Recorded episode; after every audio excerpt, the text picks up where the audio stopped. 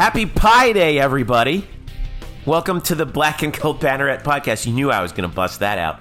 Uh, it is the middle of March. My name is Jeff Sharon alongside Eric Lopez and uh, coming to you live, well, not live, in a recorded fashion, from uh, Memphis, Tennessee, Brian Murphy. How's the weather up in uh, up in up on Beale Street, Murph? Well, I, I was gonna find out for myself because I was gonna go uh, trekking on Beale Street tonight, but there is a massive squall line about to pass through here as we record. So I am all bundled up in the glorious, pretty Motel Six, about six minutes of drive away from the beautiful FedEx Forum. Uh, ready for basketball, ready for sports. Let's do this. Let's do this. It is the week of the American Athletic Conference men's basketball tournament. We'll be previewing that in the first part of the show. Lopez is not there. Um, he's back here in Orlando. How are you doing, Lopez? I know that uh, you were monitoring softball today. Yeah, well, uh, yeah, I'm just having withdrawals. You know, a year ago this week, you know, I was hanging out with Murph at the Amway Center for the conference tournament. So I'm having a withdrawal. This is going to be weird, not having Murph next to me watching basketball, uh, watching Kelvin Sampson, you know, loosen his tie and get rid of it and his There's jacket. A, I mean, there was a great withdrawal. There was a great photo that showed up on the Getty database for Vox Media of uh, of the fo- in, in the uh, photos of the UCF Houston game. Great photo of Sampson ripping off the tie. I got to get Nice. that to you guys. I have to get that to you guys. All right. my new, it's my new wallpaper. This is yeah, new profile, new profile pic. This is the uh, the Black and Gold Banneret podcast. We are at blackandgoldbanneret.com. We are SB Nation's home for UCF sports. You can follow us there and at facebook.com slash black and gold banneret and on Twitter at UCF underscore banneret. You can follow us individually at Jeff underscore Sharon, Eric Lopez Elo, and Spokes underscore Murphy. Um, by the way, I apologize to those of you listeners listening to me right now. I'm actually getting over a cold, so that's why I sound like I have a cold because I have one.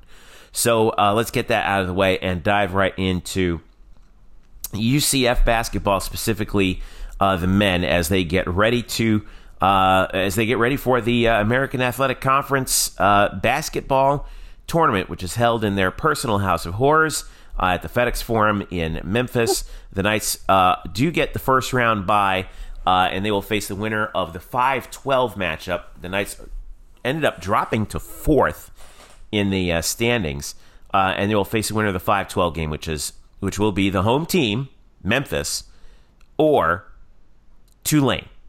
Who am I right on this, Murph? Tulane hasn't won a game in conference. You That's bet. correct. Oh, golly. Well, this So in other words, it'll be Memphis, folks. yeah. Well, you know that's why they play the games. You never know. We should we should make a like a small bet here. Like, what do we have to do? Some sort of dare. What what do we have to do if, if Memphis actually does not win this game at Right. home against a winless conference team? Oh, it would be great. Well, uh, well, considering the fact that Tulane lost their last game of the year at home on a buzzer beater at, at the hands of Wichita State, um, is bad enough. Tulane. But uh, Yeah. or t- did I say Tul- uh, yeah Tulane? Um, but uh, it- the reason why the Knights dro- ended up dropping to fourth and ended up dropping just out of the top twenty-five is uh, is because they split their last two games of the year get the win against Cincinnati in uh, in dramatic fashion. A tremendous win at home for UCF against the number uh, 20 team in the country, 58 to 55. Excellent defensive effort down the stretch.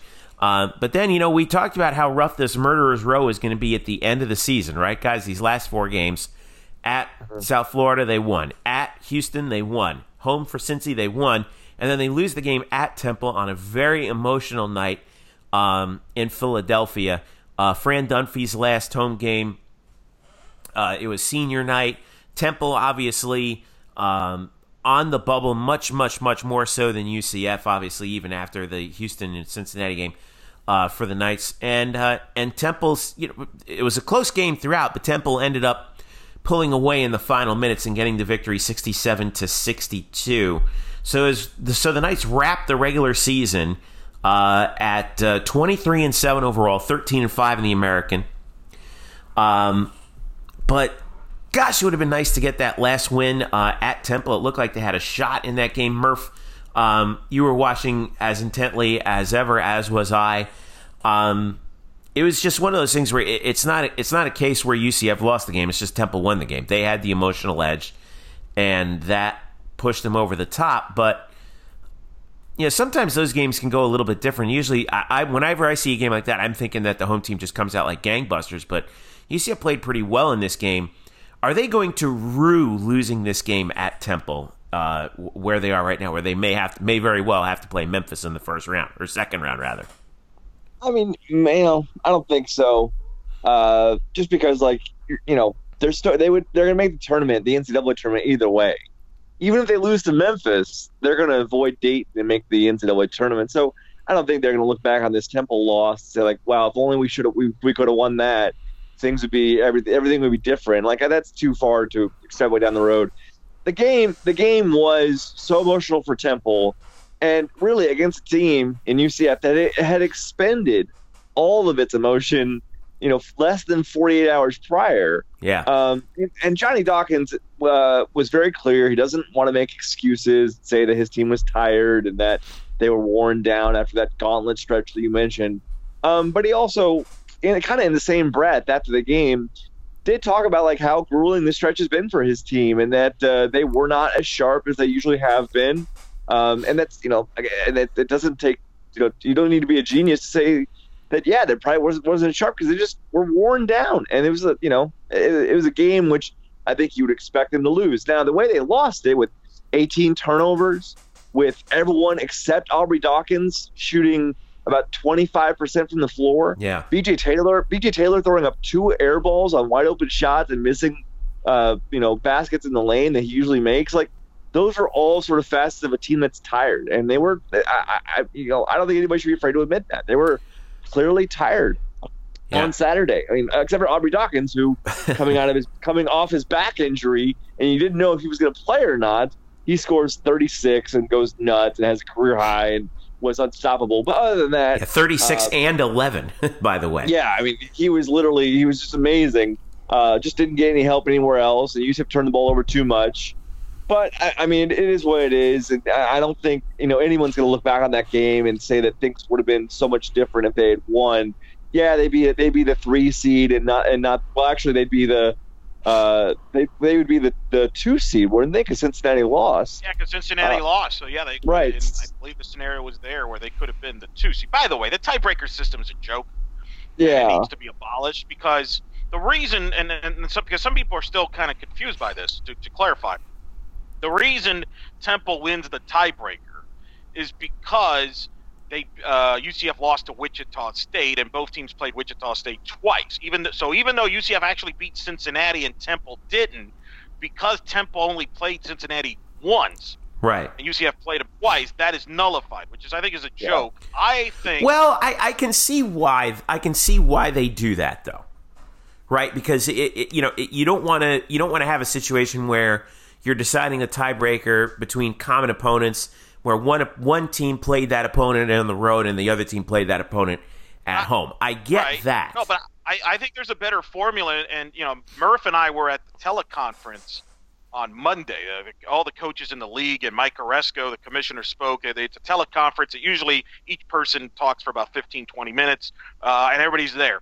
And there was, and I forget who it was, but there was a media person that kept asking everybody about and I like this idea. Whereas the tiebreaker should be based on the schedule strength within your conference. So, in other words, who played a tougher conference schedule, which clearly UCF did. And I actually like that formula. I think if you played it, because you could, in a way, you could have the same record as another team, but have a completely different schedule with the way these conferences expand. So, I think they should do it based on if it's not obviously head to head should always be the first one, but if not, who had the stronger schedule strength? In the league within the league. Yeah, and UCF mm. should have gotten the nod there. You mean like you would add up the total record of their opponents yep. and then okay, yeah. I mean, I, yeah, I get that. I, I think that's I think that's fair, but but then you know it, you're going to have to have the conference actually implement that, which is the other. Yeah, and well, and, and it would be the right well, it would be the well. Remember, it's the coaches who actually, um, who would who would have the say on that in terms of the competition. Sure. But um, yeah, I think it's interesting. I, mean, I yeah, I do think UCF kind of caught a bad break here, but I mean, it, it is what it is. Especially you know after you play that game like they did against Temple. I wanted to go back real quick and just you know wax poetic about the Cincinnati game too, because th- this felt like a game that UCF would lose where it was close like that, but they managed to pull it out, and they held Jarron Cumberland, who uh, was named the Conference Player of the Year this year today. In fact, is that right? Uh, to five of eighteen Yep. from the field. Um, meanwhile, BJ Taylor was eight of nineteen. And we talked about how big that Houston win was, but you could just as easily make the case that the Cincinnati win. Uh, I don't know. What do you think, Murph? Was probably you know uh, in terms of UCF's overall prospects for for the NCAA tournament, just as big. Uh, there's no doubt that well they had I mean they had to win at least one to have a chance, right? Either Mhm. Houston or Cincinnati. If they if they lost both, they wouldn't be in the tournament. Getting one of them uh, pretty much put them, I'd say, on the bubble at the at the very least, and then getting both of them locked them in. It, it basically made the results of Temple and this tournament that we're going to play mute from a sense of whether or not they're in the tournament because they're in the tournament regardless. All right. So that takes us to Memphis now. First round's going to be Thursday. Remember, the top four teams in the American get a bye. So uh, it's going to be all day Thursday, four games in that preliminary round. UCF does not play, they get the extra day off. Um, and you will get the chance to see who they play at 3 p.m. Eastern Time on ESPNU on Thursday. That's when Memphis takes on Tulane. Uh, again, a home game for Memphis here at the FedEx Forum. UCF plays the winner of that game at 2 p.m. on Friday on E ESPN2. The quarterfinals on Friday. The first two of them will be at noon and 2 on E ESPN2. The second the second half of the quarterfinals will be uh, at 7 and 9 Eastern on ESPNU. So Houston is the top seed, obviously, and should UCF get through um, the uh, should should UCF get through that game against either Memphis or Tulane, again likely Memphis, they would play the winner of Houston against the winner of Game One, um, which is USF and UConn. So two teams that um, that that obviously UCF has handled before, but obviously we're talking about Houston here. You might get another crack at Houston if you get to the semifinals, which would be Saturday uh, in the mid afternoon with the championship game on Sunday uh, at three fifteen on ESPN. Um, let's take the worst case scenario here. And say UCF loses in their To Tulane, to that would be the worst that would be yeah you're right you're right. Fair point. That's the worst case scenario. Um, but let's let's take the second worst case scenario and UCF loses to Memphis um, in that opening game in the quarterfinals right now as I look at bracketmatrix.com my favorite site in the whole wide world um, UCF is a high eight seed uh, average seed of eight 8.13 in 112 brackets um, their highest seed is five. Their lowest is a ten. Um, as of right now, they're right around Louisville, Iowa. Uh, above them is Louisville, Iowa State, Cincinnati, and Wofford, who's a conference champion. Uh, and then right below them are VCU, Iowa, Oklahoma as the other eight seeds. Do we see them standing pat at eight, maybe dropping? Where do we see them going at this point? At worst, they're ten. It's not that it's a big deal, but at worst, they're ten if they're one and done. Okay, what do you think, Eric? I think they're in that. Yeah, I kind of agree with Murph. They're an eight to ten. Here's the thing. I actually, I think UCF's caught a break. I know everybody's negative about the Memphis draw and all that, but if they lose to Memphis, Memphis uh, and Murph can correct me on this. I believe they're like 50 now in the net, right? Ranking rise, like We'll pull it up here. Ju- they're just outside of it. Last I checked, 50 fifty-two. 53. Correct. 53 as of right now. Three. correct. So that's a quality game. Like that's a quality game uh, It's a from that quad- standpoint. It's a quad two game. Quad two. D- does it count? Does it count as a neutral site game? Yes, Oh, that's a bummer. Because I love the that. game the games are hosted by the conference, not the schools. Right, but Wink, wink. but yeah. Anyway, go ahead. Sorry. But yeah, no, I, I, but I think it's a quality game. So if UCF loses that game, nobody's going to punish UCF because of that. It's like, Yeah. oh, of course, they lost at Memphis. I actually think there's more pressure on Temple, for example, because they're playing Wichita State, Yeah. and I think, and I'm going to call it right now. I think Wichita State upsets Temple, and I'm going to tell you why. I think Wichita State's going to have the home crowd advantage there. The other break UCF catches is that Memphis game potentially is a Friday afternoon game, not a Friday night game. I don't know if it will be as packed as it would have been if it was an evening session game. So I actually, Oh. and, and, and, and the other thing is, and this might sound crazy, some people believe, I you know, you could that you're better off losing early in the conference tournament and get rest for the NCAA tournament than make a run all the way to Sunday, let's say, and then all of a sudden you have to get a quick turnaround. You play Thursday and you come out maybe not as fully sharp. Now, I yeah, don't know if I buy that. Some people, I mean, that that's the theory Well, out there. I'm not saying I tell- agree with it.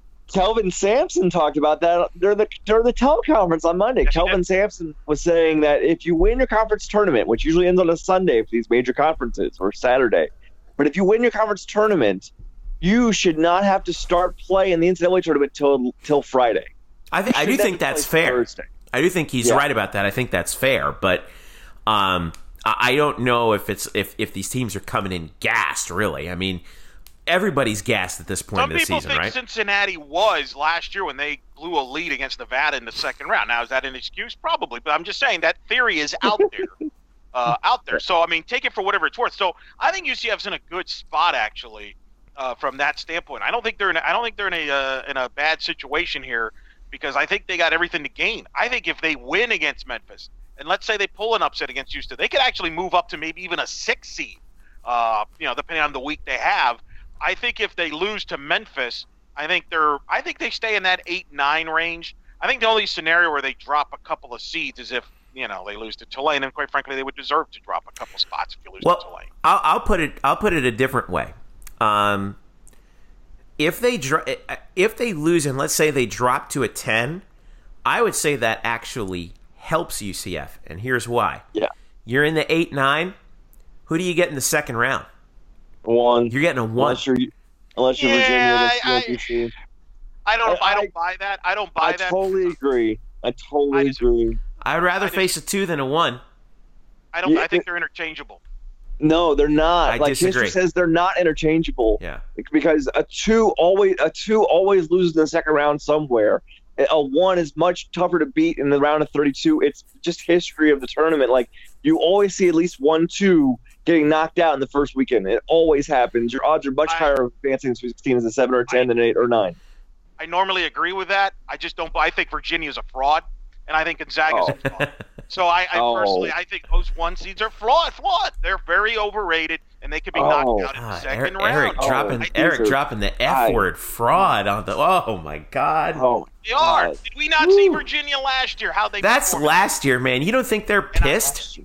It's the same narrative. It's the same narrative that Villanova had forever. Like Right. they can't win the tournament until they won the tournament. Here, I didn't here's say that. here- I didn't here's say what- that. What I'm saying is, I don't think there's a huge gap from a one seed to a two seed. Like you're telling me you'd rather play, let's say, Tennessee than play Gonzaga? No, I don't think there's a big Yeah. difference. No. Yeah, I would. Yeah. Yes.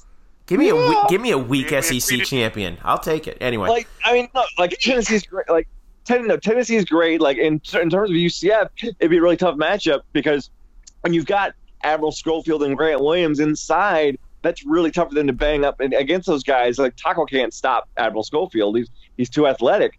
But I would much rather face them with their backcourt players than Gonzaga, who can hurt you at every spot on the floor. Last time they shot really poorly against St. Mary's, but Gonzaga has a score everywhere on the floor, or Virginia, who is just a bloodletting defense. Like if they if UCF played Virginia, first to forty probably wins that game. yeah, I, I don't know. UCF matches up well with them. I do. I really do. We just. Now, I will. Be, I will say this. I think Murph makes a point. I think the tournament's about matchups, regardless of what seed you are, because you could get the favorable seed in the first round, second round, but if you have a bad matchup, it doesn't matter. I, I, I just don't think there's that big gap that there used to be in men's basketball. I think anybody can beat anybody if you don't play well. Look, this team's proven it this year, right? I mean, this is the same team that lost to FAU, so let's not act like, oh, well, they're they're but be better off as a ten. Well, you don't know who the seven seed might be. They could get knocked out in the first round very easily. So Oh, I, I don't know if. It, I, I don't know if it's a big benefit to be a ten or an eight or Well- a nine. I think in women's basketball, it's a more legitimate case than in men's Well, basketball. well, here we are counting our chickens before we've hatched. Obviously, there's a lot of I basketball know. still to be played, but We we Um, we moved on to the Sweet Sixteen. yeah, we're yeah we're already we're, we're already booking our tickets to the Final Four here. But anyway, um, Murph, you uh, you did manage to get a hold of uh, Johnny Dawkins during the teleconference. Is that right? Yes, I did, and I uh, asked him about what impressed him most uh, with this really great season for UCF, and whether or not they've learned anything from their previous game here at Memphis, which was back in late January. What, what was the most impressive part of the regular season that you had to, in, in your opinion? Uh, I, I think the, the, the final stretch uh, was was the most impressive. We knew coming down uh, the stretch, the last five or six games, that we'd be playing, you know, some in some amazing environments. We'd be playing against, you know, teams that at that point were, you know, at the top of the league. So, including your rival, which is always going to be an amazing game. We played them on the road, uh, two games versus Cincinnati during that stretch, Houston during that stretch, Temple at Temple during that stretch. As well, uh, and just our guys, the way they, the resilience they showed during that time. I mean, we needed everybody to, to step up, perform, and, uh, and they did that. So I always remember kind of how we finished the season out. With the, the seniors on this team, do you feel like there is maybe an added edge to them going into this conference tournament, knowing that this is their last time at a shot at a conference championship? Um, do you feel like there's a bit of a bit more extra fire in them uh, heading into Memphis? Well, we, we should be excited. You know, we have an op- another opportunity to compete again. It's, it's, it's conference tournament, you know, in a great conference. I think you know, all of our guys will be excited, and especially our seniors. This is their, like you said, this is their last one, and I'm sure they want to, you know, go in there and perform well. You guys probably, I mean, you don't want to look ahead to to seeing if you guys play Memphis or Tulane, but most likely playing Memphis in that second round on Friday. You you you had to, it would be like a road game really, and you guys already played them this year. Um, do, you know, what did you learn from that experience in Memphis the first time that you could possibly use when you might see them again on Friday? Well, that was so long ago, I can't recall. I mean, we're going to watch tape mm-hmm. and, and, watch both teams this week. We know to see exactly who is who is uh, you know doing what now. Uh, teams are so different from that part of the season at home than they are this time of the year, and uh, we need to do our homework on these on both teams, both Tulane and Memphis in preparation. And uh, with Memphis, we know they're they're a terrific team. They're they're they're a senior laden team. They they're playing a lot of seniors. Uh, they have terrific young players off the bench that are that are, that are very talented. And, uh, and and Coach Hardaway's done a really good job with his team. But other than that, you know, we need to just see uh, as as this week goes on and we prepare. But I know they're going to be excited. There's going to be a lot of energy in that building for them because they are they are at Memphis, and uh, we, we should expect the crowd to be uh, you know pretty one sided. So it, yeah, Johnny Dawkins not really wanting to talk about that uh, game against Memphis because it was so long ago. Uh, however, I do have to think that there's some of that game that sticks in this team's craw, and the way they played. It was probably their weakest effort, uh, certainly in conference, their weakest effort of the year. Um, they just got they, they just got run over out of the gate, and I, I do feel like that game, even if Johnny doesn't want to talk about it, really think about it I think I think the players will think about that performance as they head into that game on Friday afternoon. So uh, we'll be interested to see what happens. I mean, I will say one thing: you talked about Jarron Cumberland winning the Player of the Year. Uh, that should motivate Jeremiah Martin uh, in front of on his home on his home floor. A guy who has scored 40 points and a half this year, and uh, it, it's just uh, it can light it up from anywhere. I would not be surprised to see him go for 40 tomorrow, or I should say whenever you're listening to this today, who knows? It's Tulane.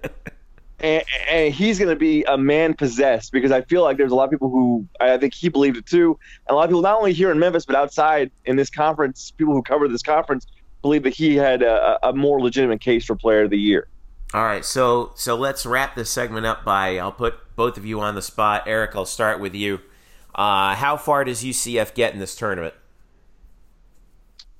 I I see the semis. I think Houston's really good. Uh, that's it's a tall order to beat Memphis and Houston back to back days. I think Murph, and I don't know what you think about this. I think that I'm curious to see Colin Smith and Dayon Griffin in particular. We always talk BJ and Aubrey and Tacko, but I think the the, the supporting cast, like Dayon Griffin, I thought was big in the Cincinnati win. I think those guys, how they step up, because there's no days off here. It's back to back to back. I think those guys play a role here in how far UCF goes here if they get past Memphis yeah. and then going into Houston there. And I think that's the thing I'm going to look forward to seeing as far as that'll determine, I think, UCF's success, so, how far they are, not far they go in so, tournament. So you're saying semis against Houston, and I'll throw one more at you. What seed do they get on Sunday? Man, um, I'll say I'll say an eight or a nine. Uh, they'll be in the eight nine game. Okay, all right. Uh, what do you think, Murph? Yeah, I, I, think they lose to Memphis. Uh, I mean, people are going to hate that, but the fact is that UCF in this building is three and seventeen all time. Ugh. This is dating. This is dating back to like Conference USA tournaments that were held here and, and other things. So, uh, yeah, they, they they just have a hard time winning here. I think they've won once at Memphis uh, ever. Uh, last year. It's yeah, right. Last year. So and, and then uh, you know, you, I, I think you again. I, I just think Jeremiah Martin is going to score forty.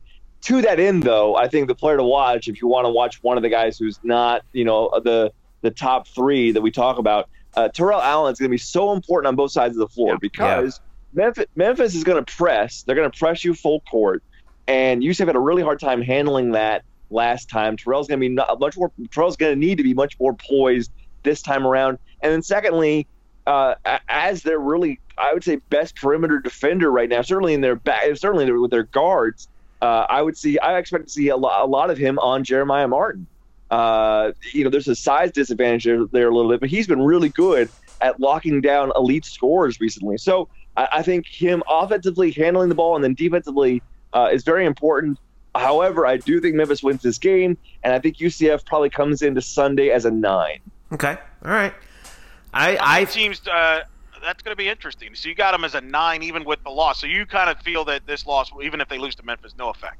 It's a quad two loss. I mean, it's not like a huge thing. Yeah. Again, if they're, if, I would be, I would be, if they, if they lose and they're an eight, I'd be surprised. If they All right. lose and they're a ten, if they lose and they're ten, I would not be surprised at all. all right. Rapid fire, real quick. How many American teams get into the tournament?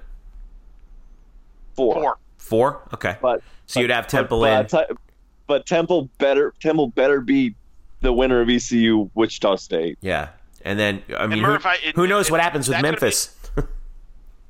Yeah, Yeah, Memphis right. could win. They could play themselves into this, right? I Right. mean, they got UCF, then potentially Houston, and then all of a sudden they're on there on Sunday. They beat Uh, they beat UCF and Houston. They beat UCF and Houston back to back. Like that's going to really make it tough. On the Yeah, I mean Memphis. Memphis lost two games at home all year. They lost to Cincinnati and Tennessee when Tennessee was third in the nation. They've scored 11 more points at home than on the road or neutral sites this year. Now that's a little less in co- like in conference. It's not it's not just a wide spread. I think in conference they only scoring like two more points per game, but still, uh, even Penny Hardaway on Monday was admitting like they're a different team at home. Everyone knows they're a different team at home, and even with the three the 2:30 start on Friday afternoon, I'm pretty certain that the city's going to come out for this tournament and this team. all right. If So you're a Temple, if you're a Temple fan, you better root against Memphis because I could see the scenario where if Memphis wins the tournament or even gets to the final and they Temple could knock Temple early, out. Yeah. Uh huh. I agree, and I'm telling you, call. I'm booking it right now. Murph, you and I saw that Wichita fan nation there take over the Amway Center last year. Yeah, If they show up in droves in Memphis, that's going to be a home game for Wichita State that night against Temple, and that could be an upset, and, and they might be sweating it out on Sunday. But I do. I'm going to stick with four teams. That's an eight-hour wait. drive, by the way, Wichita to Memphis. I'm just saying. Yep. So, and you got to go. It's a lo- it's a longer drive from Wichita to Orlando, and it didn't stop them. it's fair Correct. point. Yeah, and they got to go through Tulsa too. All right. So uh, again, a reminder: UCF is playing the winner of Memphis against Tulane uh, on Friday at 2 p.m. on ESPN two. Tulane. And remember, you, yeah, wouldn't that be something if Tulane did that? No wins in the Yeah, conference all in the year, and they beat about Memphis. How great Memphis is headed. I know, right? If was just- Tulane if Tulane wins, we need to have emergency podcast because we need to reset We- this game completely again. Yeah, you're right. We need, and we and we need to bring on Fear the Wave blog to talk about it too. Um, Yeah. Three three p.m. Uh, by the way, Thursday three p.m. on ESPNU. That's when you can catch Memphis and Tulane, and the winner of that game would face uh, UCF on Friday. All right, take a quick break. When we come back, we'll talk women's hoops in the American uh, Conference, uh, in the American Athletic Conference tournament, getting all the way to the final and playing Gino and UConn, and uh, Gino getting a little testy with Coach Abe after the game. Stick around. We'll be right back. Welcome back to the Black and Gold Banneret podcast. Jeff Sharon, Eric Lopez, Brian Murphy with you here. Talk a little women's hoops for UCF now as uh, the Knights, for the first time in uh, in, in school or, or in, not in school history, but for the first time since joining the American, made it all the way to the American Athletic Conference championship game uh, where they faced uh, UConn and well, let's just say it, it wasn't as bad as I thought it could be. So UCF beat Tulsa and then Cincinnati in games where they pulled away in the fourth quarter um, in both their first two games. And then, I mean, you're facing the, you know, I mean, I mean, it's it's you know, people say, oh, they're the UConn, they're the UConn of the whatever, right? Well, now you're facing UConn. So uh, UCF loses the game. Um, 66-45 was the final. But uh, hey, the Knights got to pull home some second place hardware, which we saw some of that They finished at 26 and six.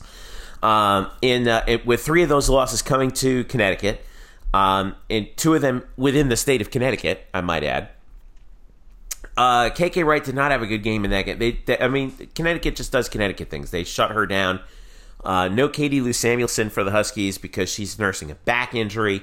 They're going to be a number one seed. They might be the no- overall number one, either them or Notre Dame. We don't know just yet, but um, nonetheless, you see, I, I, or or Baylor. Yep, could be Baylor. Um, but let's let's pour one out here for Coach Abe and the team here because my sense from watching them after the game, during the latter portion and after the game, um, you know, they were down was what is Eric forty five to nineteen at the half, and in the third quarter, it was uh, it was an eerily similar game to the one that was here in Orlando last year, don't you think? Because even though UCF fell down, they had only five field goals in the first half. In the second half, they were uh, they were 13 of 26 from the field, 50%. They held UConn to 10 of 26 from the field in the second half. And they didn't I mean, I hesitate to say that they made a game out of it, but they kind of kept pace with UConn to to a certain extent, I would say. Outscored them by 5 in the third. Um, were outscored only by 2 in the fourth and they didn't let it get to the point where you're like, oh man, this is just a total total whitewashing. Um, now, after the game, this is where things got a little interesting. Um, in the handshake line, and there's video of this, and and and we we posted some of it on our Twitter account. In the handshake line, Geno Auriemma was seen clearly saying something in a sort of testy manner to Coach Abe as they passed each other. Um, he was clearly not happy with how uh, with how UCF ended the ended the game, where they, you know, UCF was kind of pressuring UConn's players a little bit, um, forced a couple turnovers, and UCF got a couple of fast break baskets here's where I think the whole thing kind of got off the rails a little bit. Now you you got the sound from the post game sound from both of them, right, oh, Eric? Yeah, I watched it. Yep, I watched it uh, once I heard about it, and I knew this was coming because I saw. See, this is to, to clear the because I think some people don't know the full story here. This is what happened because I watched it live when it happened there was about 45 seconds, I would say, 47 seconds, something to that, left in the game. So Geno subs in all his players. He brings in all the yeah. He brings players. in like Mikayla Coombs and Molly Bent and Kyla Irwin, right. and you know because he was basically right. playing a six-person rotation throughout the game. Um, yeah, he had three players who played one minute. He played he played a total of six players because Samuelson was out. Anyway, go ahead. So yeah, this he subbed them in around. It was in the 45 to 49 second mark. I don't remember the exact time, but it was around that time frame. And then they inbound the ball, and UCF traps the player uh, to the point. And it, this was a 23 point game at the time. And the UConn gut player got fouled because UCF was trying for a steal, you know, but they trapped. And I see in the this God love HD TV. I mm-hmm. see Geno in the background, absolutely staring down at the UCF uh, bench and screaming. And you could hear Adam Amin, my good friend, and Rebecca Lobo. They stopped because they were thrown off, and it's like, oh. And they see Geno there barking, and you could see the assistant coaches for UConn had to restrain him. So this was legit. Like he's ticked, and and even Rebecca Lobo was like, well, he's upset because of the trap. Um, and Adam Amin, he's like, well, this game's kind of out of hand. It's a 23 point game. So you could tell there. And then you mentioned the handshake after the game was over. There was a very quick handshake. Very quick handshake. You could tell he was not in the mood. And then, uh, yeah, uh, uh, the post game. Uh, this was the last question of the press conference. This was right after he just went off on a rant about all the people that complain that they play in Albany in the region. It's like, why don't you put a bid in if you have a problem with it, basically, mm-hmm. we win. So someone asked him right after he was just fired up about that about what happened at the handshake line. That's just typical women's basketball bull. You know, we clear our bench, we put our subs in. All of a sudden, there's a trap in air court. You haven't trapped us one time the whole the whole game. That's just dumb. That's just dumb. It's just dumb. My guys are just hoping that they don't dribble the ball off their foot. Now you're going to trap them. That is what it is. I coach my team. Nobody else's. So there's Geno uh, not happy with that. Uh, typical. I wish that was not the last question of women, women uh, of the presser, because I would have liked to have followed up with the question like, "So, Geno, what else is typical women's basketball? Can you clarify that?" That, really, yeah, that I don't, I, you know, kind of like the the you can hear the emotion coming out of it. I don't think he meant to say that. I don't think he meant it to come out the way he did. But that's a that's a crappy thing to say. Nothing, nothing like nothing like the face coach of the entire sport putting down the sport. The the whole sport. Anyway, and yeah. Uh, now Coach Abe had her. Well, it wasn't a response because I think she went first. Is that right, Eric? Yeah, she went first, and, and and actually, I saw her response. She basically said she didn't know what it was about. They're just playing basketball, and her goal, as you kind of alluded to when you recapped the game, was they wanted to make sure that the girls had fun and they played UCF basketball there in the second and the second half, and she was proud of them. Um, you know, I think this game was just really uh, an exciting, fun, um, you know, great situation for us. I mean, this team, these seniors. Uh, have never been into the championship game of the American Conference, and it's a great accomplishment. And we wanted to just come in here and, you know, just play UCF basketball, have fun, you know, just um, enjoy this moment. I mean, because we have never been here before, and what we've accomplished this year, UCF has accomplished this year, and our and our players and our seniors. Three years ago, our seniors had only won seven games, and now they're in the championship uh, of the America Conference. So. How could I not be so proud of them? I wanted them to enjoy every moment, enjoy last night, and then enjoy enjoy today, enjoy the environment, enjoy you know, being in the American Conference Championship, and I, it was it was great to see our players had a great time. So that's Coach Abe on that. Now, that I think a few things about that last sequence, and and it's funny because I actually had to address this same topic on the softball podcast I host in the Circle. It comes out Mondays, Thursdays. Cheap plug. Um, because there's been a, a controversial this week because a softball player hit a home run and she did a bat flip which now and so the big thing is, well, geez, is that right? Is that a right thing or a wrong thing? It's basically the same conversations that we've had in Major League Baseball that Murph's quite familiar with about the bat flip. Is an un, is an unwritten rule that you don't do that, you do that, and I think in basketball there is an issue with, and again, how do you finish a game? What is the hey? If you take out your players you know, do you not trap? And that's and that's what he was upset about. That was what Geno was upset. He's like, why are you trapping my backup players? I took out my starters with 45 seconds left. This game is over. As as though his backup players don't know how to dribble yet, which I think is really hilarious. They're all five stars for crying out loud. Give me a break. But the point is, I there is a, a sense there, and, and this has happened in men's basketball this well, year. There was an it, incident a, in Lubbock. It, it is a breach of the code between coaches. I can Correct. see where he's coming from for there. Yeah, Correct. And well, and this is not just a. I mean, this has happened in men's basketball. There was an incident in Lubbock this year where uh, Chris Beard put in his walk-ons. They, are blowing out Baylor. Baylor's playing back. Basically, everybody's got their backup players. Every, the game is over. It's like a 30-point game. Mm-hmm. And the walk-ons decided, hey, because the crowd, every time the walk-ons on, they want to encourage them to shoot, shoot, shoot. So the kid, the walk-on, drives to the hole, throws a lob. They throw the dunk. The building goes crazy. Chris Beard goes crazy literally makes the walk on as the buzzer sounds walk over and apologize to Scott Drew at Baylor about that. And then, so my point is, there is a in basketball there are coaches that believe that once you take out your players, once this game is settled, that is kind of hey, that's it. Let the guard. We're, we're letting the dogs out. Don't you know? Let's just play the run out the clock. Yada yada yada.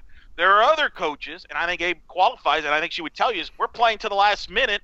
And I think Abe's message here and you brought it up. I think the whole point of the second half is let's feel good about ourselves leaving this arena. Let's not lose confidence of what we're doing because we're going to be in the NCAA tournament regardless of this game, and I don't want to lose confidence in this game. So she's trying to. I think that's the message she was sending to her team. But that is, I think, uh, and I could tell you if I had to poll, I think the majority of the coaches in college basketball would have actually probably sided with Geno, just not with the language. Yeah, I, I you know, I, I, don't know where I come down on this on whether because uh, the other thing is with Geno is you know you're always going to get every team's best shot, right? So I get if if you feel like it's a breach of the unwritten rules between coaches about you know when I call the dogs off, you call the dogs off, and we just play out the string. But by the same token, for him to get that upset over that, I don't think I, I think that his his response overdrew what was merited at that point. Like if you're that ticked about it, say I mean you're Geno freaking Auriemma for crying out loud. You know, you if you're that ticked about it, you stand you stand back and say, "Hey, okay, all right, let's see what happens next year when we come to your building. Let's see." Well, you know what I mean? That, that's an interesting. That's a good point you make, and I do wonder if part of this, because you know I used to hear this with Michael Jordan. You just create this. You probably overblow this just for that reason you just said. I wonder if a part of me says he he wanted to make that statement. He did that on purpose so that next year when these two teams play, he can remind his players and say, "Look what they tried to do." Yeah. And use this as motivation. I, it sounds silly, but a lot of these Say they're not going to let us. They're not going to let up on us, so you don't let up on them. Exactly. And that's a great point you make. And I think that's really, really, if we get down to the, if we, if we put Geno inside of a ro- room in a truth serum, were you really that bothered by this? He probably would say no. I think he was planting the seed for motivation for next year uh, in that regard. And I, I, you know, and then that's I think part of it because I mean I remember Phil Jackson. You know this, Jeff, when he was the coach of the Lakers. How many times would he make a big deal about officials and stuff? And he and coaches sometimes have agendas Yeah, they're playing the long game. down the road. Exactly, and I think So- that's really a big part of this. I do, uh, and I don't have a problem with, by the way, for the record, what Abe did because again, I think her goal was to make sure her team felt confident and felt good about themselves, leaving that building going into the NCAA tournament. The last thing you wanted, and you made a good point, the last thing you want is leave that building shell shocked and like, oh my goodness, we just, Right. you know, we just not that good. And I think that I think she made it very clear she wanted her team to feel good about themselves, and they did. Murph, what do you? Where do you fall on this whole calling off the dogs thing? Well, I do want to point out that as as Eric tried to say calling off the dogs, he said letting the dogs out. Which Who is let the dogs out? Plug for the Baha man. Good catch there. Good uh, uh, yeah, I just I had to. I, I just that's really the highlight of the podcast for me.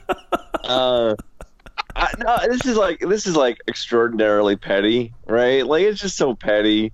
I kind of get. I'm I'm even on this. I'm so like I'm so like left wing, uh, libertarian on this sort of thing. Like I'm totally okay with like guys dunking when they're up by thirty. Like I'm totally cool with that. And Like, what are you supposed to do? you have an open I- I- layup. like yeah and like look if the other team wants to stop them stop them play defense like who cares um so like and this is like even worse because like okay i kind of get the point of like look we've already won we're up by 30 we have the ball we're not going to rub it in your face even more and and and try to like really show off on you all right but uh, for the team that's trailing if they want to trap or press a little bit all of a sudden you're offended by this this this gets your sensibilities all out of whack. Like you, again, like Eric said, like and you guys said, like these guys are all five star recruits. They're playing too. Wouldn't they want to compete as well and try to like break that press? I mean, wh- why is this such a big issue? It's I- not. The, the, the fact is, it's not a big issue. Geno thinks it is, but that doesn't mean we have to agree. And I think we don't. And even if I didn't support UCF, I'd have the same. I'd have the same viewpoint. This is petty. This is Geno being extremely petty. This is UCF playing a basketball game till the end, and that's all we should care about. There's nothing wrong with that. All right, two Well, thi- two but I things. I, agree. I, what was the, what was the quote from Napoleon? In order to display true greatness, you have to be willing to display true, great pettiness. Um, but I, you know, that's neither here nor there. I think that the contract, yeah, that unwritten contract, if you will, is I pull I pull my starters, you pull your starters.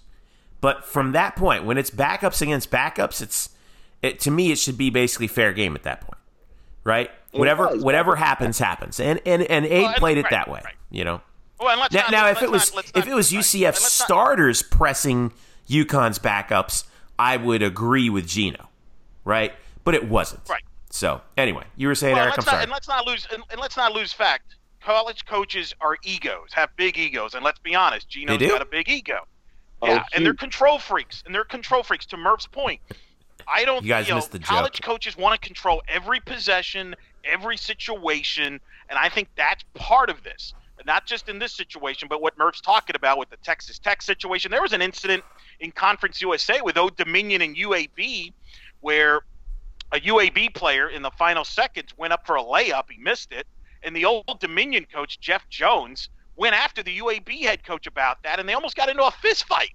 Um, and so it, it's it's an interesting deal there. Let me ask you this, Jeff, because you mm-hmm. and I talked about this off the uh, during the weekend. We both felt strongly that Coach Abe should have been the coach of the year in the conference. Um, you look at her resume, what the, she's done this year. All three years, they've exceeded expectations. They were picked fourth in the league. They finished second.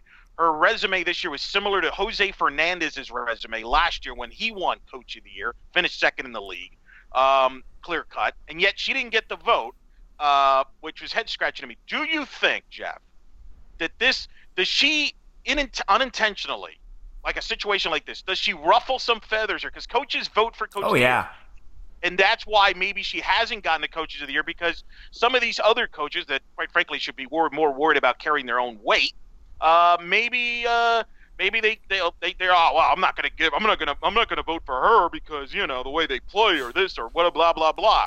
Do you think that played a role in why she didn't win Coach of the Year? Because I think she should have won Coach of the Year. I, I think it was outrageous. I, I think she should have won Coach of the Year. I mean, from the same token of, you know, did Geno Auriemma and UConn really outpace expectations this year? I would say no. Oh. In fact, he did the same thing could, he's done every year. You could make the argument that they actually failed to meet expectations. I, I know they have two losses, but how many years are we used to seeing UConn come in with undefeated or maybe one loss, right? UCF clearly exceeded their expectations. They were picked what fifth in the league, fourth. Fourth, okay, finished in, finished in second. Uh, finished the season with uh, with 26 wins in 32 games. They're going to the tournament. Um, I, I, I don't know what more Coach Abe can ask for. And you and I had that argument on Twitter about KK Wright. You know, is she if if the league's Player of the Year award were called the most valuable player, you know, is KK Wright the most valuable player on her in the American. I would argue yes. You would argue no. That's fine. We can agree to disagree. And it's not. A, by the way, but, I mean, oh, it's not. I'm not a knocking Cake. I think Cake is a great player, but I right. I just believe that like, the best Napheesa, player. Napheesa Collier's. Yeah. Well, Napheesa Collier and Katie Lou Samuelson are the two best players in the in in in the conference, and there's no real debating that uh, as far as I'm concerned. But anyway, that's neither here nor there. Coach Abe deserved to get the Coach of the Year award. It's disappointing that she didn't. I would have loved to have seen how the voting broke down. I would be interested to see also how. I, I just, I'm really interested in. No one will ever talk about this, but I would be interested to know about the politics between the coaches when they go to those yep. coaches meetings in the off season. You know, what coaches kind of ride Geno's coattails and what coaches are kind of standing on the other side saying, "Hey, look, you might, you know, think you're hot stuff, but you know we are also coaches in this league. Um, to what extent do the are there camps, if you will?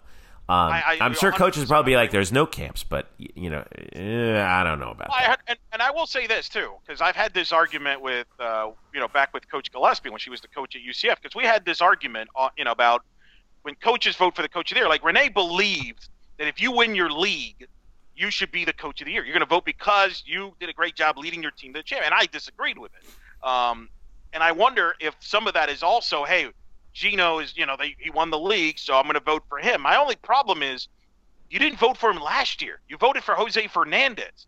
And everything Abe did this year at UCF was exactly the same thing that Jose did last year. So what's the difference here? What is the difference here? It's unfortunate because I think that coaching staff did a heck of a job, a heck of a job with this program and they talked about it on the broadcast. That the senior group here had seven wins when yeah. she showed up, and now they're leaving as the winningest team in program history. She's done a remarkable job, and I wish she would have been rewarded for this job that she's done because it's a heck of a job that she's done.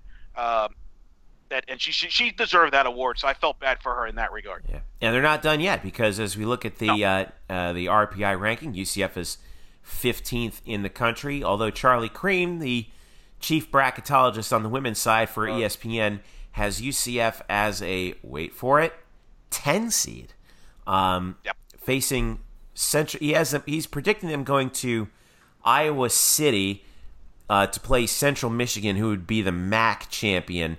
Um, They played each other this year Yep. already too. Yes, the they have. Season. Central Michigan. I, I hope they don't do that. I hate rematches. right. Seriously, committee. I mean, I, I never give committee credit because I don't think they're real bright. Um, like I can do their job pretty easily. Um, Oh, any sport, really. But like, please, it's not that hard to avoid rematches. Um, Well, so well, let's let's see what else is available out in the southeast because they're thinking about, um, you know, y- you could do College Station, Texas, for example, but um, he has Texas A&M as a four.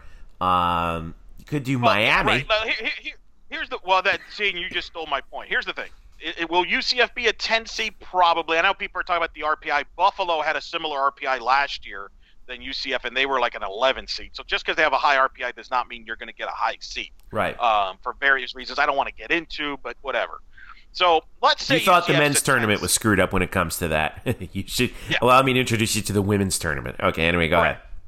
So let's say UCF is a 10 seed. Odds are they're going to be either in Iowa City because Iowa won the Big Ten and they're a seed. And I think that's a good draw. By the way, I think Abe has ties to Iowa. She uh, so uh, they could be in Louisville, uh, which would I think would make sense geography wise. I don't see them being sent shipped out to Eugene or Stanford if those are the two seeds. But you brought up an interesting point because last year in the women's tournament there was a controversy on selection show. South Florida thought they had a shot to be a four seed and host the first two rounds of the NCAA tournament. Not only did they did not, they actually were a six seed. They dropped, and Jose Fernandez flipped out in the press conference after the selection show because he felt they dropped them to a six seed so they could bus them to Tallahassee, basically, kind of the the old regional site thing, Right. Kind of like you see in baseball, soccer, and all that. So he was livid. It would not shock me, uh, Jeff, if they drop UCF to an 11 seed just so they can bus him to Miami, who would be a three seed according to Charlie Creme. I would not be shocked by that. And in that Miami pod, uh, Charlie has the three is Miami. They would play Florida Gulf Coast, the ASUN champ at 14. And right now he's got South Dakota State, the sixth uh, Summit League champion, against uh, 11 seed Ohio. So um, I don't know. We are going to find that out on um, Monday. Uh, the women's tournament begins on uh, Saturday. Is that right? Yeah. And remember, the women go Saturday, Sunday, Monday, Tuesday. So I don't know. It's going to be interesting to find out. We haven't heard anything on whether or not the teams are hosting a selection show, right? I know the men. I mean, who knows? They might still be in Memphis at that point. I think, right, Murph? Correct. So Yeah, I mean, what, you know, we I, we talked to uh, the SID Dan Forcella uh, last week at football practice, and he said they weren't planning on it. But uh, you know, when you have aspirations of being here till Sunday, uh, you don't plan on a, uh, a viewing party for the conference for the tournament uh, selection show. But uh, if does that change? Does that change if they lose to Memphis on Friday? I don't know. I look forward to asking Dan that question. He might listen. he might be. He might be listening to this podcast. So Dan, uh, just plant the seed in your head Well, if you're I think I, Dan. well, I I could see it. Just I think it depends on how far in the tournament they look. I mean, they're hoping. Hopefully, they're there with you, Murph, when they find out where they're going on Sunday. Look, in Memphis. I said that. I, I, I said it. I said it early this week. You know, I don't know what's going to happen, but I'm going to be here till sun through Sunday. So they might as well hang around with me because that'd be nice. All right. Exactly. All right. Now, So uh, women, they have a week to figure it out. By the way, they have a week to figure it out, Yeah. and I think they feel good about being in. I think, in fact, they talked about that on the broadcast. They should. where Abe felt really good, and then they should. They should be in. By the way, if they're a nine seed, let's say they get bumped to a nine, they would not be placed in Albany because that's where UConn will be as a one seed. But they could be placed in a bracket where they play Notre Dame in the second round, or they could be in Starkville against Mississippi State, or it could be in Waco against Baylor. So talk about the differences we talked about with the men. If they're a nine seed, let's say, they could be in Waco, Starkville, or um, or South Bend, which would be Yeah. rough. If they're a ten seed, they could be uh, in theory in Iowa City. They could be in Eugene for Oregon, or Stanford, or Louisville. Ooh. I think Louisville and Iowa are, are the ones in play there. But again, conspiracy theory. Eric says, don't be shocked if they drop them to an eleven, so they can bust them to Miami. so, so you're so you're take okay. Who who gets the higher seed, men or the women? Men, mm, Brian. men, but Okay. I think they're both. Uh, yeah, men. All right. All right. I'll hold you to that, guys. Um, what do you got? What do you got? I'm gonna surprise. I'm, I'm gonna go the Jeff other. hasn't made one. Pre- I'm gonna go the other way. Prediction the entire show. I'm gonna go the other. Well, you know, I I re, I rely on the predictions of experts like you two guys. Oh please, Um, Jesus! I, I- I'm gonna go the other way. I'm gonna say the, I'm gonna say the women surprise everybody, get a higher seed than the men. What's the number? What number are you predicting? I'm gonna put. I'm gonna say the women get a nine and the men get a ten. Okay. So, women nine, men ten. I, I, by the way, I know Eric doesn't want to hear this, but I'd be, I would really like if the men got a ten because it's a lot easier to win the second round. I agree. I agree. I would like to. Can Get we to the just worry second- about the first round first? That's also a good point. Um, all right, we're going to take another break. When we get back, we'll uh, we'll dive in with some baseball and softball, and we'll catch you up on tennis uh, when we get back. This is the Black and Gold Banneret podcast. Welcome back to the Black and Gold Banneret podcast, part of the SB Nation podcast network. Jeff Sharon, Eric Lopez, and Brian Murphy uh, with you. By the way, how do you like our new little hosting setup here with uh, with SB Nation? We, the podcast is on every page. You literally can't hide from it.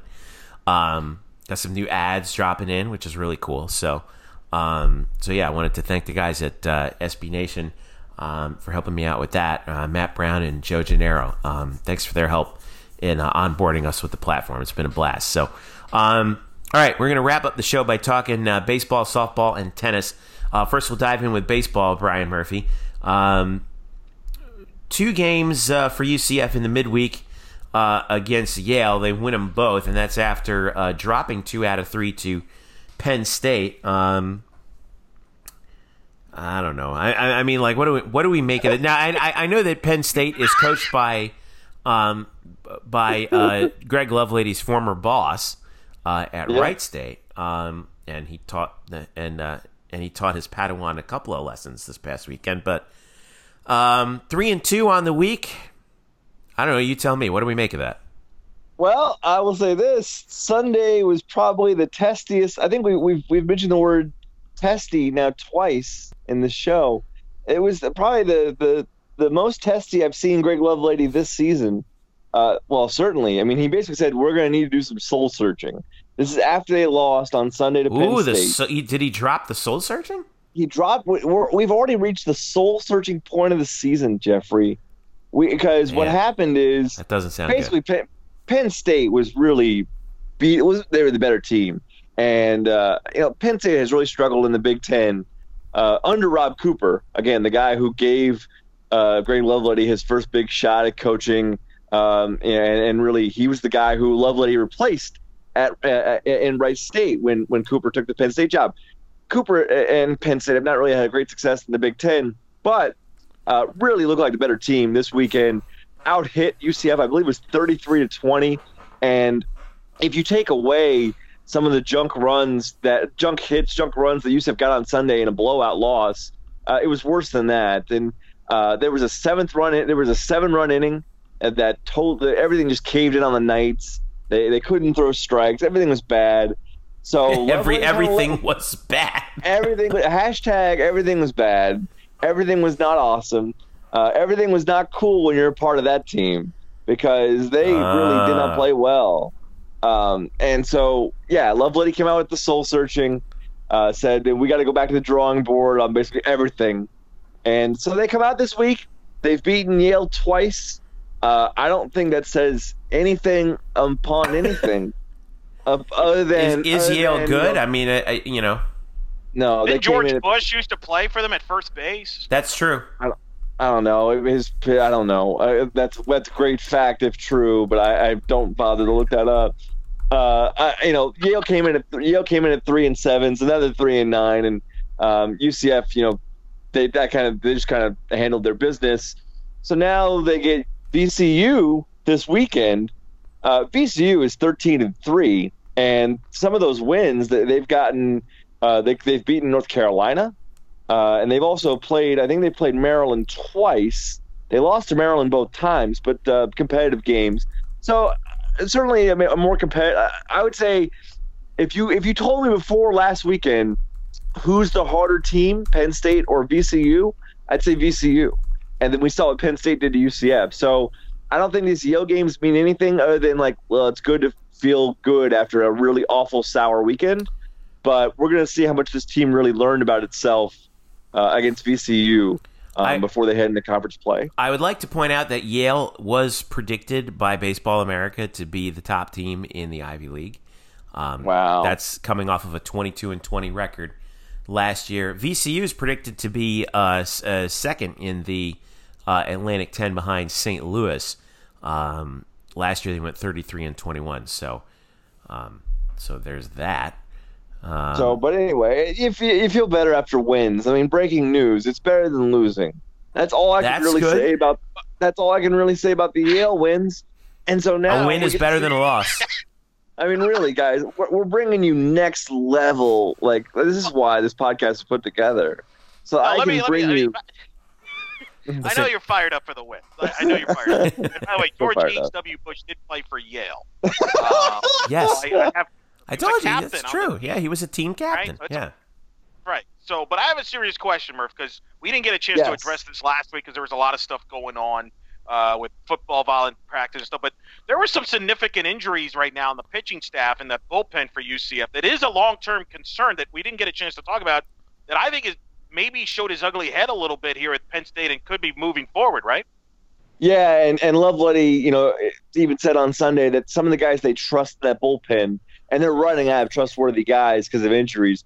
They're running those guys. They're they're running the guys they trust too hot right now. Like they're they're overusing them um, because their stars aren't going deep enough into games. So there's a lot of issues with this team. But to your point, Eric, so I- you know Zach Helsel, uh, transfer from uh, uh, well, he started out at Liberty, then he went to JUCO, and then he's coming to UCF he was really going to be their seventh inning guy. Really high leverage uh, righty, kind of sidearm guy. He uh, had Tommy John surgery last week. He's out for the year.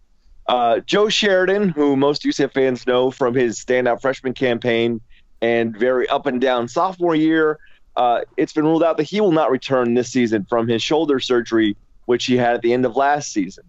Uh, and then uh, Ryan, I think his name is Ryan Saltonstall. I'm, I'm, I'm not even looking at the roster, but I think it's Ryan Saltonstall. He's out for the year with an arm injury. And then there's one other guy that I'm forgetting, and I'm sure Ian McDougal might be listening to this podcast, probably hating me as I blank on the Ian fourth is guy's literally name. throwing things right now. I, I'm sure he is because I know Ian does listen to this show. Yeah. Uh, but UCF is basically down uh, four four pitchers. Uh, oh, oh, um, David Litchfield. David Litchfield, who was expected to come back uh, some some point early in the season before conference play. He's recovering from Tommy John surgery. Lovelady brought him up when talking about important pieces out of their bullpen this year. Uh, he was recovering from Tommy John, but he, apparently he's had complications, so he's out for the year as well. So Sheridan, Litchfield, Saltonstall, and Helsel are all out, and thus, really, in that bullpen, you have you have basically Jeffrey Hackinson, your closer, who couldn't find the strike zone to save his life on Sunday. Uh, Garrett Westberg, I'd say Jack Jack Sinclair, uh, and uh, one of the guy again, one of the guy whose name is. This is what happens when I go to basketball. I completely, I completely lose my mind with baseball You're covering too many They- sports, Murph. they don't have they don't have a lot of a lot of dependable options in their bullpen. So that's why you know they go to guys who they, they need more innings out of like Jalen Whitehead uh, and Zach Hunsaker. Uh, you know, guys who like Hunsaker is a true freshman, whom they probably were going to redshirt this year, but now they have to pitch him because they're running out of options there, and they need big innings out of him. So, um, yeah, and, and, you know the way Lovelady wants to win the games is to have his bullpen really sort of win the last nine to twelve outs. I mean, I know he talked about his pitchers, his starters needing to go deeper, but really, this you know last year, last couple years, this team's strength has been the back end back end of its bullpen, and now uh, they've really taken a, quite a few hits already. And uh, it's just going to be interesting to see how this team can deal with it as they go into conference play. This is not, we talked about this last year. The American Conference of Baseball is very, very good. You could, I don't know what the, I don't know if they're part of a P5 or a P6 or a P7, because apparently now it's basketball where, where they're at a P7. But they are, they're, they're one of the top four conferences in, in, in college baseball. So, You know, uh, You're not. it's going to be, di- Oh, go ahead, Brian. I'm sorry. it's, it's just going to be difficult. And uh, I, it already feels like this season's going to be a total like tooth and nail grind every weekend.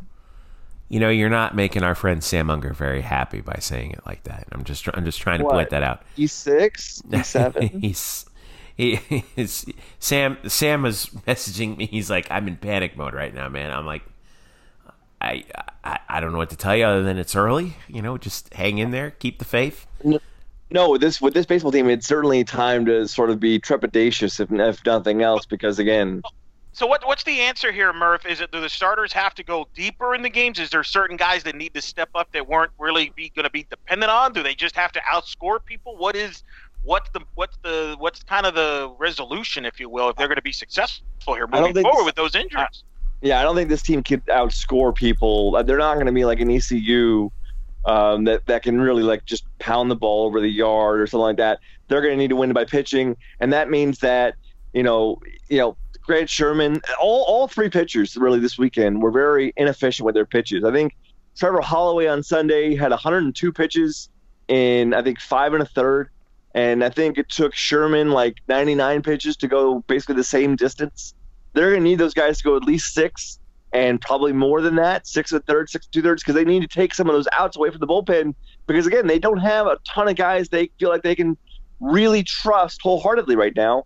And then, you know, secondly, those guys that that the Westbergs and and uh, and uh, Hackinsons and guys who are staples at that pen right now, they might need to be used to, to sort of pitching more than expected because again, otherwise, then you're digging with guys who really have not been in the situation before, and, and really, I don't think have the full trust of the coaching staff yet. So you heard it here, folks. We are not allowed to be uh, to rest on our laurels after UCF's eight to one victory over Yale on uh, Wednesday. Um, and with the season, Oh. with the series coming up against VCU, this is going to be a tough one. By the way, they have the three against VCU, and then they go to and then they go to Tallahassee on Tuesday, the nineteenth, to play Florida State uh, at six o'clock, and then after that, Then next Carolina right next Friday, that to start the ECU, yeah, ECU picked picked to win the American by Baseball America, um, and the arsenal of guys that they have coming back. Bryant Packard's back, uh, Spencer Brickhouse is back. Obviously, we know Cliff Godwin is still there, so um, this thing's going to start to get pretty heavy uh, real quick for UCF baseball. So keep an eye on Brian at spokes underscore Murphy for all the latest on uh, UCF baseball, Especially, I'm losing my I'm losing my mind. especially. spring. We still have to go like, like still have to go to like spring football practice too. It's absolutely I know. But- Well, you're not going to learn anything about spring football practice. Okay, you don't have to do that. All right. Anyway, um, yeah. Um, so we're not going to talk about that. We're going to talk instead about UCF softball. Eric Lopez, who uh, lost earlier tonight to, uh, and by tonight I mean Wednesday night, to number seven Florida up in Gainesville, uh, five to nothing. You know, Florida doing Florida things again. Um, but uh, UCF right now at 17 uh, and 9 on the season. Um, even with that loss, they won uh, four of their five games in the uh, Clearwater tournament out uh, out on the West Coast. Uh, beat Seton Hall, St. Joe's, Chattanooga, and St. John's. Um, the only game they lost was to Furman, three to two. Uh, and now they got a pair coming up against Stetson on Saturday, um, and then Princeton next Wednesday before they begin conference play against UConn at home. So, uh, to quote uh, the great Tony Kornheiser, where are we now, Eric Lopez? Well, I think they're still trying to fine tune some things. Uh, you know, they got Stetson doubleheader this Saturday, then a Princeton home game on uh, the following Wednesday, and then they start conference with UConn at home. I mean, look, the Florida game has always been the same storyline. Runs are at a premium. Uh, when you have opportunities, you need to take advantage. UCF had some opportunities early against Kelly Barnhill, who's the All American, former Player of the Year, uh, star pitcher for Florida. They had some opportunities early, didn't get that hit. And Florida, as they always do, do a great job, especially at home, taking pitches. They get some walks, and then they get that big hit, and before you know it, you're down two, three runs. So, you know, it wasn't that drastically of a different game than we've seen, quite frankly, over the years. I think the big takeaway now is, you know, you want to fine tune yourself offensively. I think this offense, you know, you mentioned the four and one in Clearwater. Well, they didn't they didn't hit well in their one loss against Furman, and that was disappointing. Really, it was the only uh, disappointment of the other of the weekend in Clearwater. And they're still up and down offensively, and I think that's going to be the key factor as we get into conference is timely hitting because I think they're I think their pitching's good enough to win the league. Uh, with Elias pitching great, I, I throw out the, the game against Florida. I, I just don't read into much into that. And I think Vasquez as a number two is much solid. Is solid. So can they get consistent enough hitting, especially as we get into conference, is going to be the key and will determine the, the really the fate of this team in 2019. Because I think this team has the t- ability to make the NCAA tournament and be back in Gainesville in two months, where the committee will put them because you know that's right like. back where they were. That's right, baby. um, Like When we- always are. when we look when you look around the um, American Eric, as like we, like I said, we're one well basically two week one one full weekend away from starting conference play. Um, Wichita right now seven and fi- seventeen and five, Houston nineteen and eight. Uh, South Florida's off to a nineteen and ten start. Tulsa's at fourteen and eight. ECU's at fourteen and ten. The only team is really off to a bad start is UConn at four and twelve. Memphis is twelve and ten. Who are you keeping an eye on uh, as the in this final weekend of non-conference play in the American to see how the league might shake out? Well, it could be just as strong as last year. Last year, the league was number four ranked in college softball. So I don't know if that counts as a power four, Murph, or whatever you want to call it. Oh, boy. Uh, Is it a P? Is it a P four? we is might be P four, P five. You P4? know, yeah, yeah. yeah, I might go with that. Um, but this team, this league is good. And you mentioned Tulsa; they were supposedly in a rebuild mode because they lost their superstar Emily Watson, who's the star pitcher. She graduated. Well, they knocked off nationally ranked Arkansas on Wednesday night. So, so much for that. Um, USF is still good with Corrick. Uh, Houston's really good. Wichita State. There's no reason why this league can't get four teams in again for like they did last year. The good news for UCF, and this is what I like about this. You look at the teams that you know, the top three teams, we'll say, uh, USF, Houston, and Wichita State, all have to come to UCF this year on the schedule. It's, it's the way the schedule works out. Those three teams come to UCF this year. So from a scheduling standpoint, UCF has opportunities there. Their toughest road trip will be probably at Tulsa, which is a tough place to play. East Carolina, though, as you mentioned, is even better this year than last year because they had all those kids that last year have kind of grown up to sophomores. So this league is, is tough. And that's why, again, I go back to it's going to come down to timely hitting with this team. This team has shown their ability at times to hit with runners in score position and explode, and at times they haven't. And uh, I think that will determine their fate because I think the pitching, Aaliyah's pitching well, she's throwing well, and I like Vasquez as a number two. I think this is their best staff they've had since 2016, which coincidentally was the last time they made the NCAA tournament, and we were, of course, in Gainesville. So, Well, Leah White did Uh, win uh, player or pitcher of the week this past week uh, for the uh, in the American. By the way, um, I love the graphics that the UCF uh, graphic department's been coming up with, like on the social graphics for the pitcher of the week. It kind of has give like a shout that. out to Kelly. I mean, Murph's Yeah. giving out shout outs to UCF SIDs all over the board. You might as well. Let's just, just let's run the the- gauntlet. I here, love the, I love Gamut the uh. I, I love like the, the the sort of baseball cursive script that they kind of use there on that. Kind of neat. I like. I dig that. I think you know baseball and softball, baseball and softball should be written in cursive whenever possible. Um, all right. So uh, the schedule, like we mentioned, coming up, UCF does not have a uh, home game again for softball um, until uh, Wednesday, March the twentieth. Although their next two games, like we said, uh, are at Stetson. So if you want to make the trip up to Deland, two o'clock. Um, two win. games against Saturday, starting at two o'clock against uh, our old friends, the Hatters of Stetson. Next uh, home game for UCF is Wednesday against um, Princeton. All right, real quick, want to catch everybody up on uh, tennis, men's tennis. Um, dropped their two big matches that they had um, over the weekend. Uh, on Sunday, they lost four to three to Wake Forest at home, and it was a, a really tight one. That was a tough loss. Number two team in the country that they lost to by one match, um, and they also lost to number four Virginia four to one. Right after, by the way, beating three straight ranked teams. So um, they got to get back on track again on Thursday uh, against uh, Texas Tech, ranked number 32 at home once once again. Um, they're right now they're eight and seven, and uh, if I'm not mistaken, ranked number 33 in the country uh, as of right now. So um, that's what we're going with based on these rankings uh, that I see on the site. So um, try again. It's it's one of those things where Eric is like the RPI. Like you you move up even when you play a ranked team, um, a team ranked above you, right? Yeah, no, I mean, So. he's played a tough schedule, and That, that They're- schedule's they're- ridiculous, man. it's. Yeah. I mean, I get don't it. That's crazy. attention to the rankings too right now. I mean, I remember we've had him on here, and he's like, "Don't don't look at it right now. You look at it you know, later because they're, they take Well, what other." are we I'm gonna- not going to get into the whole. What are we going to talk about, man? Like, we, we got content to make out here. Um, we need to show up in person and tell them. You know, I don't know what to tell. Um, women's tennis, uh, by the way, um, they are 14 and 2, uh, having beaten SMU earlier on Wednesday, 6 to 1. Ranked number 46 is SMU. The women's tennis team is ranked 28th. Uh, by the way, they also beat Penn.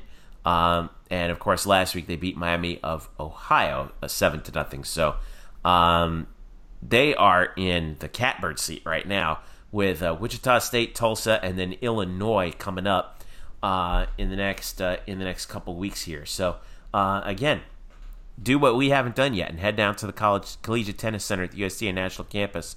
Check out UCF tennis next uh, couple weeks. All right, and a couple of other things that um, a couple other news notes that I wanted to pass along as we finish up here on the site right now. Um, Cal Bloom, who played tight end for UCF uh, for four years, graduated in uh, 2016. Um, since then, tried his hand at pro football, didn't work out. Uh, he it has just been announced he is joining the WWE Performance Center. It's kind of like the farm system for the WWE. It's based actually in Orlando, um, and he will be. Uh, they're, they're hoping that he will uh, make his way onto the WWE NXT roster as a uh, as a professional wrestler here. By the way, sometimes they do shows at my work at Full Sail University. So if you get the chance to check it out, make sure you try to. Um, Bloom is a big kid. He's 6'4", 250. At least that's what he was listed at uh, when he was at UCF. His dad was a professional wrestler, Wayne Bloom. Uh, and he wrestled under the name Bo Beverly. He was part of the Beverly Brothers tag team uh, with Mike Enos. He spent one year in WCW, two years in then WWF. So, um, so for Cal, uh, uh, uh, wrestling, professional wrestling in particular, um, runs in the family. So, uh, congrats to Cal. Hope we'll, hopefully we'll get to see him on NXT sometime in the uh, in the coming um, in the coming months. And uh, one last happy trails that we want to pass along to Andy Seeley, who it was announced last week is leaving UCF. He's the uh, head of the sports communi- uh, sports communications information department. He will be uh, leaving to take over the same job, leading it for the Mountain West Conference, the entire conference. So um, we wanted to uh, pass along um, tremendous thanks to uh, Andy for all of his support. He's been a guest on the show before. Remember when the hurricanes were passing through? We were trying to get um, and, things were going crazy. We were trying to figure out like what was going to happen with games. Andy helped us out with a lot of information. He's been at UCF for quite a while. Has done a fantastic job with the department, and uh, we're going to miss him here on the show. So, um, congratulations to Andy. Um, job well done. We're going to miss you down here in Orlando. And if we start hearing about a Power Seven campaign coming out of the Mountain West Conference, we know who to blame. P7. Yeah. So, so congrats, Andy. Thanks again. Uh, No, um, very good. what will be? What Will we be? Uh, what will be? We. Blech. God, I can't talk. What are we going to be working on this week, uh, fellas? With the tournament coming up, anything interesting, fun coming up down the line for you, Mister Murphy? First, Just I don't know. How about you're just trying to you're just trying to stave off jet lag. Why am I even asking you? how about 13 hours worth of sports? I'm gonna try Lots to show up tomorrow. Thirteen gonna try to Z's show- in sports. I have so many Z's. There's gonna be a buzzer beater somewhere, so watch out for a hashtag sports with the six Z's on the end because you know it's gonna happen. Uh, Big gonna be- it's gonna be a great weekend. I, I the, the tournament, like, look, right now, I am I am not watching Golden State Warriors versus the Houston Rockets. I'd much rather watch a Pittsburgh Syracuse game, which is literally sending basketball back 20 years. I'm a Syracuse fan, and I don't want to watch that right now. because I'm it just means not interested. so much more this time of year. I mean, Syracuse it's a, Syracuse needs to get that win, so it's just so fun to watch. Also, if I may, They're going to try really hard not to get it. Trust me. I've oh, seen and this they're before. and they're losing right now, Jeffrey, at the half. So don't you worry. They're trying their damnedest not to get it. yep. Uh, if I may take a minute, I uh, need to redeem myself from a really bad baseball segment where I couldn't remember people's names. And one name I didn't mention, which is really important because he's really been UCF's best reliever this year, is Kyle Kemp. Because Kyle Kemp has 16 Ks and four walks and 11 and 10 scoreless innings this year. Uh, we talk about all their issues with their bullpen. Uh, talked about how their closer couldn't find the strike zone and all these issues. Kyle Kemp has been the, the, the, the guy that, that Lovelady could turn to at any point and lean on, and, and he's been great. So, of the, you know, you've got four guys. Again, resetting the table here. Four guys. Jackson Sinclair, Kyle Kemp, Garrett Westberg, Jeffrey Hackins, or Jeffrey Hakinson, I should say. Other than that, it's kind of a mismatch of we don't really know what we got. We're gonna have to figure it out on the fly, and that's what is going to be a problem for this team as they head into the conference tournament. I had to say that because I felt like the I didn't do it any justice 15 minutes ago. But again, I'm I'm very tired. Listen. I haven't slept all day. Listen, you're and not. I'm. We're not the guys you need to explain yourself to. You, you take it up with Ian. Ian's so mad at me right now. Lopez, what do you got? He hasn't even been to Beale Street yet. I Um, right? By the way, Murph, how proud are you of Jeff? There was a wrestling converse uh, topic that took place in this show, conversation, content of wrestling, and neither you or I were involved in it. How about that? I've got my new favorite pro wrestlers. I got my new favorite pro wrestlers, Cal Bloom. Good for you. There you go. So Well, there you go. Uh, I'm, I'm well, at least you jumping know on. get- I'm jumping on board early, man. I am on the Cal. I am. As I'm. I've reserved my the- seat.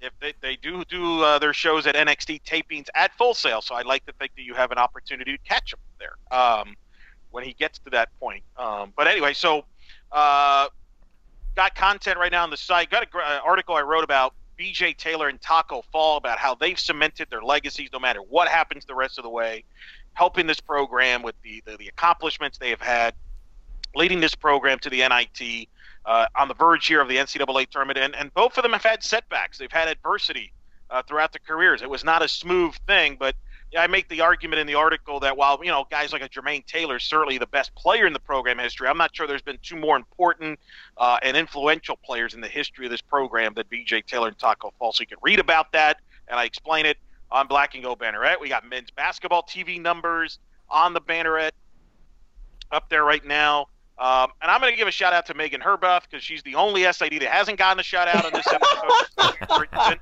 So I will give it to her because she is the SID of women's basketball. And if Mhm. they, they make the tournament officially on Monday, she has made the NCAA tournament in every sport that she has worked under at UCF. She was uh, two years with softball. She was the, they went to the NCAA's women's soccer tournament. She's done. I mean, the dynasty with rowing. Jeff could tell you more about the rowing dynasty. She's been involved in that track and field. Now women's hoops. So shout out to Well- Megan since when that completes. Let's every not SID jinx it. Let's not jinx it for her sake, please. I Don't said jinx it. You know. I'm, I'm, just thinking if we want, I'm, I'm thinking if we want UCF football to get in this, get into the CFP, we need to get Megan on on the on the job. that's right. Like that's what's holding. That's what's holding Yeah. us back. That's a whole back. Well, we- we would have to probably clone her in that scenario. Work on Anyway. that. So shout out to he does a great job uh, as always on that. And shout out to Murph because make sure you follow Murph. He's going to be in Memphis. He's going to be there for every dribble of the American Conference Championships. Adam Amin is expecting you to talk to him because uh, I talked to Adam on the phone and he was bummed out he couldn't we couldn't come on the show. But he's like, "Is Murph going to be there?" And I told him about Murph, so everybody is looking forward to that. wow. Follow Yeah, we're gonna play "Where in the World is Brian Murphy" this weekend. That's It's- right. It's a great game. Next couple weeks. Yeah, I mean this week. This week Memphis. Next week San Jose. Next week Boise. I don't know. Let's go. TBD, man. So, Mur- so Murph's going to be there all week uh, in Memphis for the conference championship, and then uh, Jeff, I think we can announce this. We will be uh, we will be doing a, probably an emergency podcast, or I don't, I don't like to say emergency. It's not really like uh, uh, probably It's a not special unexpected. A scheduled emergency podcast. yeah. Right. A special edition. Does that make it a right? drill? I mean, yeah. yeah. So yeah, me we, we'll be doing yeah we'll be doing a we'll be doing a March Madness podcast. Uh, um, we're working on seeing if we can get a couple guests on uh, for that. But uh, but yeah, again, Selection Sunday. We're going to see where UCF uh, heads to most likely. I mean, never want to count your chickens before they hatch, but uh, we're feeling pretty good about it at this point. Don't forget the women's selection show is Monday. That's where we find out where the UCF women will And play as well. It would be historic, by the way. It would be the first time both the men and the women made the NCAA tournament in the same year if it happens. That's true. That's true. So we have that to look forward to, which is nice. All right, let's wrap this thing up. Blackandgoldbanneret.com is where you want to go, part of SB Nation. Uh, don't forget to follow us at UCF underscore Banneret on Twitter. Follow us individually at Jeff underscore Sharon, Eric Lopez Elo, Spokes underscore Murphy. Follow also uh, all of our other guys as well, um, including Luke Saris, who's been doing a lot of good work for us. Jeremy Brenner's been doing some work. Zach Goodall, who, uh, by the way, is um, is crying in his uh, is crying in his Jacksonville Jaguars uh, pillow right now because uh, the Jags signed Nick Foles to a spectacular contract. Um, Have fun with that. and, uh, and, and and the word came spectacularly disastrous yeah, contract. and and word came down actually late tonight that uh, Blake Bortles has been released No. uh, by the Jacksonville Jaguars, which was not a surprise. But could- but Lopez, don't you don't you realize that this paves the way for him to redeem himself with the Miami Dolphins? Don't you realize that? Why doesn't Oh, he just? Je- why doesn't he just go to the Giants there? I hear you know there's great up, make me great openings there since they're getting rid of everybody. That's good. Well, Eric, it's too Eric, it's too soon. Come on now. it's not. No, I'm not going there. Jeff, I'm not going there. Jeff, don't. Jeff, you've already been on record as to where you think Blake Bortles should play next, and it's really a, an illustrious job. Yeah, New England backup. Please, you've already mentioned AF about six Oh times. yeah, that's right. Well, you could go to the Apollos. You never know. The Actually, uh, I, I don't know if I, maybe not. The Apollos are undefeated with Garrett Gilbert. Why would they want to shake it up? Yeah, So- By the way, the Dolphins is not out of the question. They're talking to Teddy Bridgewater as we tape this. So if they don't get Bridgewater, I wouldn't be shocked. I mean, who knows? Hey, I'm looking forward to the Dolphins and Giants battling out for the number one pick for the next foreseeable future. Oh, it's going to be great. I'm, the fan tanking Mm. is going to be strong with this one over here between those two. Um, it's going to be uh, it's to be a blast. Uh, and oh yeah, congrats to uh, Latavius Murray who also signed a, a deal with the Saints earlier That's a today. heck of a move. Yeah, That's a very cool move. With Mark Ingram moving on, he's going to be uh, so that unites two UCF guys, Tre'Quan Smith and uh, and Latavius Murray. So By congrats to Latavius. By the way, Rash- Rashad Perriman, who was going to go to Cleveland, is not going to go to Cleveland because they got some receiver named Odell Beckham, who's pretty good at football. Never heard of him. Uh, so, yeah. Uh, so Perriman now is going to go to the Tampa Bay Buccaneers because of that. He's going to sign with the Bucks. So uh, there's your late breaking NFL free agent news right here on the Black and Gold Banneret podcast, which you can follow us on Twitter at UCF underscore Banneret for all the latest uh, on UCF players, past and present. Um, you can also uh, follow us on Facebook at facebook.com slash black and gold banneret. For Eric Lopez and Brian Murphy and all of us here at Black and Gold Banneret, I'm Jeff Sharon saying thanks for listening, and we'll catch you on Selection Sunday. Find out where the Knights are going in the NCAA tournament. Thanks again for listening. And catch you later.